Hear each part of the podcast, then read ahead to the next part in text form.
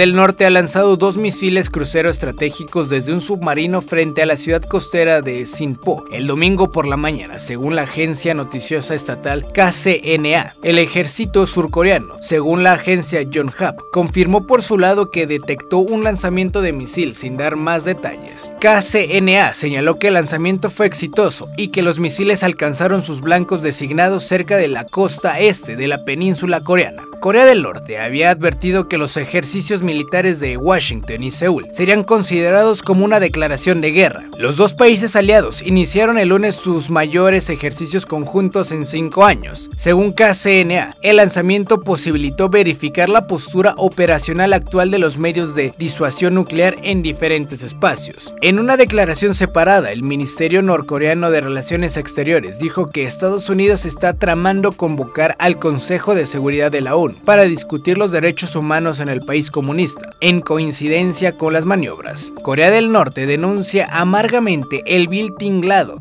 de derechos humanos de Estados Unidos como la expresión más intensa de su política hostil hacia Pyongyang. Operaciones militares se han intensificado. Washington y Seúl han intensificado su cooperación militar ante las crecientes amenazas militares y nucleares del norte, que han aumentado sus pruebas de armas los últimos meses. Las maniobras de lunes, llamadas Escudo de Libertad, deberán durar 10 días y se centrarán en el cambiante entorno de seguridad, debido a la agresividad norcoreana, según los dos aliados. La semana pasada, el líder Kim Jong-un ordenó a sus Fuerzas Armadas intensificar sus maniobras en preparación para una guerra real. 1 TV.